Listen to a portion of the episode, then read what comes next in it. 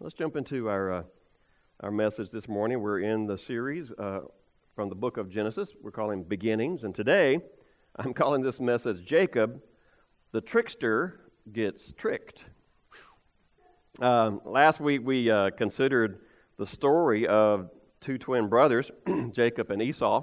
Uh, uh, their lives started out from the very beginning in somewhat of a struggle as Jacob, the second born son, was holding onto the heel of his brother Esau, the firstborn son, as they were being born. So that must have been an interesting sight to see a, a newborn baby holding onto another newborn baby's heel. Their mother, Rebekah, understood this to be a sign of what God had told her during her pregnancy uh, that her older son would serve her younger son. Now, this was highly unusual in the, the ancient world, as the firstborn of a family usually took the greater inheritance and became the future leader of that family. In this case, uh, for this family, this meant even more.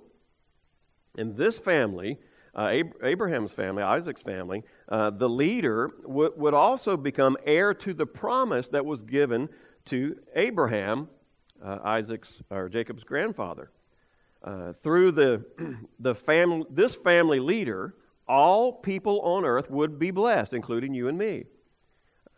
Jacob, the second born, was destined to be that family leader uh, rather than his brother Esau. And also, Jacob would be the heir to this promise. Well, as you may remember, or if you don't remember, let me tell you, uh, Jacob received that promise in a deceitful way. Isaac was planning on giving this promise to his oldest son, Esau, uh, the, the promised blessing. But his mother, uh, Rebekah, coaxed her favorite son, Jacob, uh, into disguising himself as his older brother, Esau. Uh, he wore Esau's clothes so he would smell like Esau. He put fur on his neck and on his arms, and he presented himself to his old, feeble, blind father, Isaac, as if he were his brother Esau. His father was fooled, and he gave Jacob the blessing. Well, as you can imagine, uh, as we saw last week, Esau was furious when he found out what his brother had done, and he threatened to kill him. Well, at, at this, both uh, Isaac and Rebekah, uh, his parents, decided that this would be a good time for Jacob to leave town and go far, far, far away to look for a wife. Uh, you know, like Abraham with Isaac, Jacob's parents did not want Jacob to marry a pagan Canaanite woman. So they sent um, uh, him to Rebekah's homeland in the east to find a wife there. And besides, if he was to stay in Canaan, he'd probably be murdered by his angry brother. So Jacob set out to go find a wife in the land of the east. Well, on the way, we read the story that many of us are familiar with uh, that we often call Jacob's ladder. This is a artist's rendering of that. Um, Genesis chapter 28, verse 10 through 22. J- Jacob, on his tr- journey, he stops along the way to a place that would be called Bethel. And while he was sleeping there that night, God sends him a vision. And it looked Something like this, maybe. Jacob sees this ladder or this stairway that leads from the earth all the way up to heaven. and he saw angels on this stairway going up and down and up and down the stairway.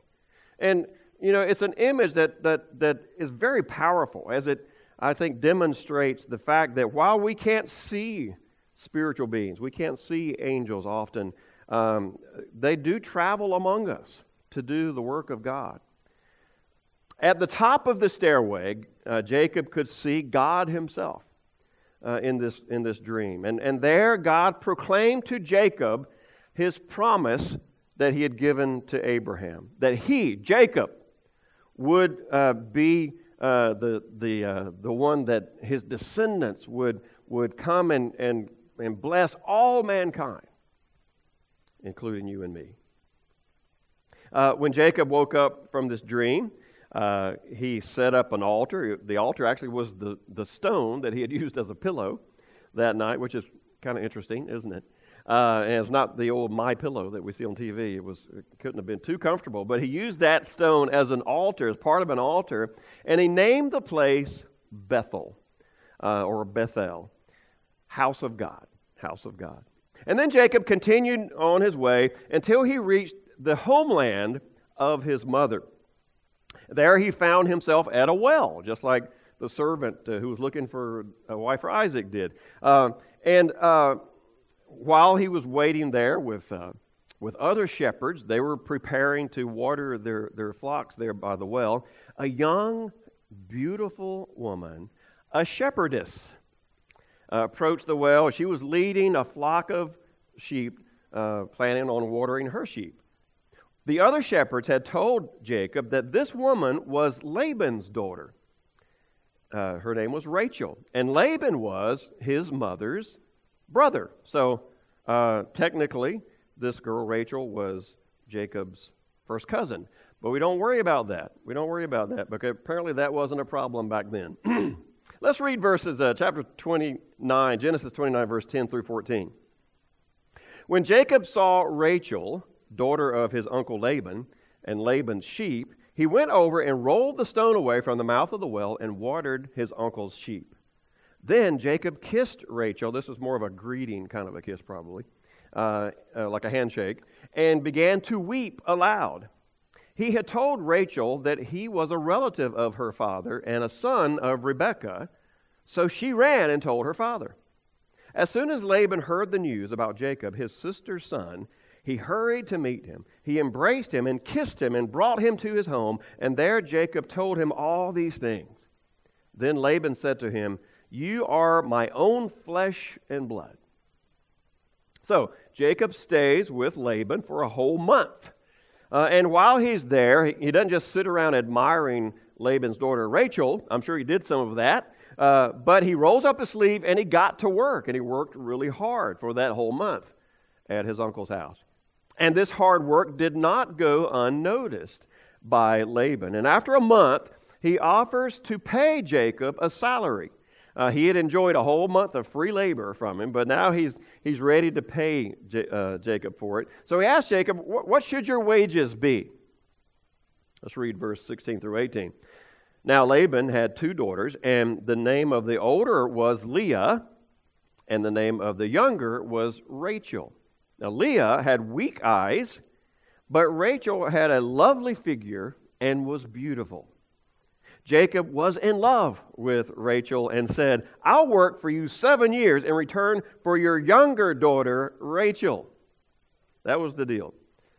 So, Laban had two daughters. one daughter, the younger, uh, the younger one, Rachel, was very attractive. the other one, the older one, Leah, was, well, we'll just say not as attractive. Let's put it that way. Jacob told Laban that, that he would work, I'll work for you for seven years for your younger daughter, Rachel, uh, in marriage. Well, when, when Jacob looked at Rachel, from the first time he laid eyes on her, uh, he was attracted to her. Now, in part, uh, most likely because he thought she was beautiful, and that, that tends to happen when we see something that's beautiful, someone that's beautiful. Um, human nature is, is like that. Often, uh, you know, our, our, initial attraction to someone is physical attraction, right? That's the way it generally works. I mean, that's the only attraction we can have because we don't know them yet, maybe. Jacob was attracted to Rachel because of her physical appearance. But no doubt during that month of free labor that he, that he gave to her father, uh, he got to know more about her, uh, more about her character. Uh, maybe more, maybe that she had a good sense of humor, or uh, he, he admired the way she could handle a flock of sheep. Now, remember, Jacob was a homebody, uh, if you remember the story. He liked to hang around the tents and cook. Uh, uh, they say opposites attract, right? So uh, maybe that was part of it. Maybe Jacob was attracted to her ability to be comfortable around sheep and sleep under the stars and and, uh, and, and be out in the fields. Maybe Jacob secretly admired his big brother Esau and, and his free spirit, and maybe he saw that in Rachel. Anyway, he, he, he decided that he was in love with her. Jacob told Laban that he was in love with his daughter Rachel, attracted again to her physical beauty initially and later perhaps her character. But we need to understand he was not in love, nor was he attracted to Leah. And that's okay. It's okay to, to be attracted to one person and not another. I mean, that's happened uh, to all of us for whatever reason. You know, we, we have an attraction for some and not for others. Laban agreed to Jacob's offer. remember, we are in the ancient Eastern culture, and women often had little or no say in these matters. Now, that, that seems you know, barbaric to us today, um, but that's just the way things were in, in those times and in that culture. And so it wasn't strange to them. Let's look at uh, Genesis 29 19 through 21. Laban said, It's better that I give her to you than to some other man. Stay here with me. So Jacob served seven years to get Rachel, but they seemed like only a few days to him because he was uh, because of his love for her. Then Jacob said to Laban, Laban, Give me my wife. My time is completed. I want to make love to her. Fast forward seven years, seeming, according to him, it just seemed like a couple of days, and Jacob is ready to get married. It's been seven years, for goodness sakes. Let's continue, verse 22. So, so Laban brought together all the people of the place and gave a feast. But when evening came, he took his daughter Leah and brought her to Jacob. And Jacob made love to her, to Leah. And Laban gave his servant Zilpah to his daughter as her attendant. now, here is where the trickster gets tricked. You know, Laban pulls a fast one on his new son in law, Jacob. Uh, they had this big wedding feast, and Jacob may have had a little bit too much to drink uh, at, uh, during, the, during that time. Uh, when, when it was dark, Laban brought not Rachel, but Leah to Jacob. Now, wait, what, what's all that about? Why did Laban do this? Well, we'll talk about that in a minute. But that night, Jacob didn't notice that he had the wrong bride. Now, we might think, how in the world could something like that happen? I mean, is, that even possible? Well, maybe. Maybe it was the effects of too much wine. Uh, uh, maybe it was the veils that Leah wore during the, the ceremony, and you know he, he just assumed it was Rachel uh, covering her face. Uh, maybe it was just really, really dark. Uh, and, and probably in the courtship process, uh, in many cultures, you never touch the woman that you're going to marry. You never hold their hand, you never hug them, you never put your arm around them, you certainly never kiss them. For in many cultures, the first kiss is on your wedding night. And so he may have never touched Rachel before, and so that might have had an effect on it. Whatever it was, whatever it was, when Jacob woke up and looked over at his new wife, imagine his surprise to find out that it was not his beloved Rachel, it was her sister Leah. What are you doing here? Now, first of all, we, have all got to, let's, let's just take a minute, and we'll spend some time later talking about this too, to consider how Leah was feeling about all this. You know, she apparently had little or no say in this matter. She was thrown into Jacob's room in the dark. She was probably told by her father to, to be silent and pretend that you're your sister. You know, how was she feeling about all this? How did she feel when in the morning, when Jacob discovered who she was, uh, and probably wasn't very nice to her, how did she feel? I mean, this was not her doing, it was her father's doing. And we, we learn later that Leah did long for, Leah, did long for Jacob to love her, uh, which means she had, she had feelings for him. How cruel this must have been for Leah, the way she was treated. but then how satisfying it is to see a trickster get tricked. You got to smile at that and, and see his reaction when Jacob gets a little taste of his own medicine. Let's look at verse 25. When morning came, there was Leah. So Jacob said to Laban, What is this you have done to me? I served you for Rachel, didn't I? Why have you deceived me? now, isn't that ironic? Uh, how, how can Jacob utter those words? Why have you deceived me? With a straight face.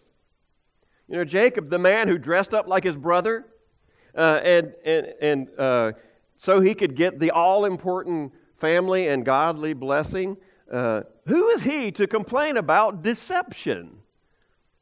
Well, of course, the answer is you know, we're okay uh, when it's somebody else that's being deceived, but when it's me, well, that's a whole different thing.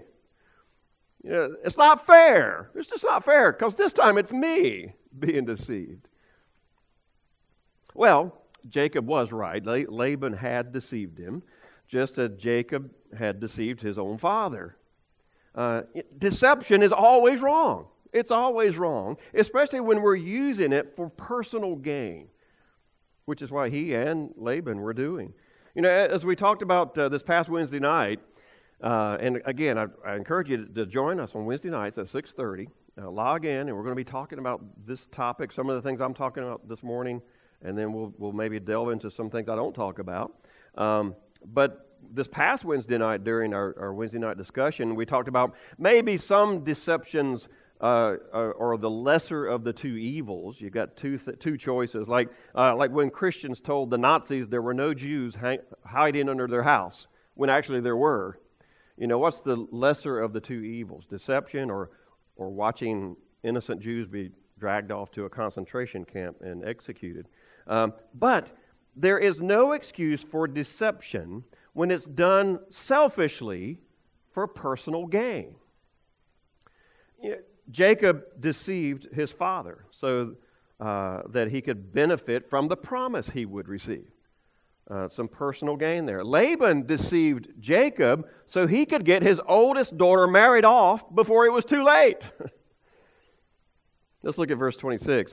Laban replied, It is not our custom here to give the younger daughter in marriage before the older one. Well, we didn't talk about that before, Laban. You know, we're not sure of the situation exactly with Leah, but likely Laban was concerned about when or if Leah would ever get married. You know, as he points out to Jacob, it was traditional in that culture that the oldest daughters are married before her younger sisters. Now, this might seem a little callous to us, uh, but remember, this is an ancient Eastern culture. Um, an older unmarried daughter in that culture was viewed often as a liability to a family. Uh, it was expected that, that children marry young and that, that they are now the responsibility of their new husband, their, their new spouse, um, so that they're no longer a burden to the father anymore. So, so Laban is as much concerned about his own interest, his own situation, as he is Leah's situation. So, what's the old saying? What goes around comes around. That was true for Jacob. But how about this old saying, too? What was Leah? Chopped liver? Does anyone care about Leah and how she feels about this whole thing? You know, the truth is, deception and selfishness often hurts people. The problem with deception and selfishness is that when we are concerned about gaining something for ourselves, we become blind to how our selfishness affects other people. How many, raise your hand if you ever received a phone call from someone who said they were from the IRS and that your social security number has been suspended? Raise your, raise your hand if that's happened to you. Got several of you. Yeah. Um, I've had that a couple of times. As I've said before, let me just tell you the IRS never, never calls you to talk to you about a situation. Uh, the, the IRS website tells you that. Uh, they have a warning. Uh, they'll, they'll send you a letter first before, if there's a, an issue that they need to deal with. Um, so if someone ever calls and says that they're from the IRS, hang up. Don't be nice. Don't be rude. Don't be nice. Just hang up because it's not the IRS. Um, they are lying to you. They are trying to deceive you so, so that they can selfishly steal all of your money and your identity. They don't care about you. They don't care about how stealing all of your money will affect your life. That's the way deception and selfishness is. we forget about how it affects other people. It's so important that we view every person that you and I come in contact with in our lives as a precious child of God uh, that's, that is just as valuable as we are. Every person we come in contact with, whether it's our spouse or the, the young girl at the checkout uh, in the grocery store. Paul certainly uh, encouraged this when uh, this idea when he wrote to the church in Philippi, Philippians chapter 2 verse 3 through 4. Paul wrote, "Do nothing out of selfish ambition or vain conceit, Rather, in humility, value others above yourself, not looking to your own interest, but each of you to the interest of others. And then right after that, he went on to say that when you do that, when you put others and, and value others above yourself, you're just being like Jesus. Verse 5 In your relationships with one another, have the same mindset as Christ Jesus, who, being in very nature God, did not consider equality with God something to be used to his own advantage or selfishly. Rather, he made himself nothing by taking, uh, by, he made himself nothing by taking the very nature of a servant, being made in human likeness. And being found in appearance as a man, he humbled himself by becoming obedient to death, even death on a cross. Jesus is the example for us when it comes to how we think of others. We should always, like him, put others above ourselves and never take advantage of them because we're being selfish. now, Jacob didn't seem to care about how his deception and selfishness would affect his brother. He wasn't worried, didn't seem to be worried about that until later when his brother threatened to kill him. Leah's father and Jacob sure didn't seem to be very sensitive and how this deception would affect Leah. In fact, she spent much of her life feeling like a second rate woman and unloved. Jacob did get what he wanted you know, soon after that. Laban gave Rachel to him if he would agree to work seven more years for him. Uh, but it was soon apparent, at, uh, there, and it didn't take long before they realized that Rachel was barren. She was not able to have children. Leah, on the other hand, was not barren. She was very fertile. In fact, she had no trouble giving Jacob sons. In fact, in, a very short time, Leah gave Jacob four sons Reuben, Simeon, Levi, and Judah. And to give you an idea of how she, Leah was feeling about her life in her marriage. Notice the names of her first three sons and why she named them that. Let's look at Genesis 29, verse 32. Leah became pregnant and gave birth to a son. She named him Reuben, for she said, It is because the Lord has seen my misery. Surely my husband will love me now. Reuben means, the, the Hebrew word means, he has seen my misery. So Leah reasoned as she named him that maybe a child, maybe a child will cause Jacob to love me. But apparently it didn't work. Listen to what she named her second son. Verse 33. She conceived again, and when she gave birth to a son, she said, Because the Lord heard that I am not loved, he gave me this one too. So she named him Simeon. Simeon means one who hears. How sad Leah seems, doesn't she? Will a second son help Jacob to love me? It did not. It did not. Verse 34. Again she conceived, and when she gave birth to a son, she said, Now at last my husband will become attached to me, because I have borne him three sons. So he was named Levi. Levi means attached, a hope that Jacob would be attached to her. Surely three sons will cause Jacob to love me. But it did not. It did not. Leah is suffering because of others who are self centered and place little value on her. But something changed when Leah had her fourth son, Judah. Verse 35 She conceived again, and when she gave birth to a son, she said, This time this time I will praise the Lord. So she named him Judah.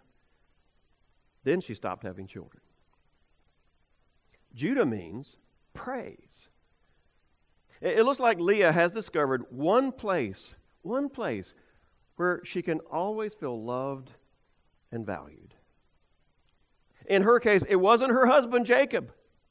It wasn't there. Jacob, you know, may have carried a grudge against her, Leah, and her father for what they had done when they deceived him. And maybe Jacob would change as time went by. And maybe he would eventually forgive her and forgive her, her father. Uh, she could hope and she could pray for that, but right now, right now, that wasn't happening. And if she spent the rest of her life just trying to find love from someone that wasn't giving it, she was going to constantly be disappointed. So, in the meantime, she needed to know that right now, God did love her. And God would always love her, no matter what. And so, when Judah was born, she decided to just give praise to God. You know, it's interesting to note that one of Judah's descendants would eventually be someone who not only loved Leah, but died for her. Jesus.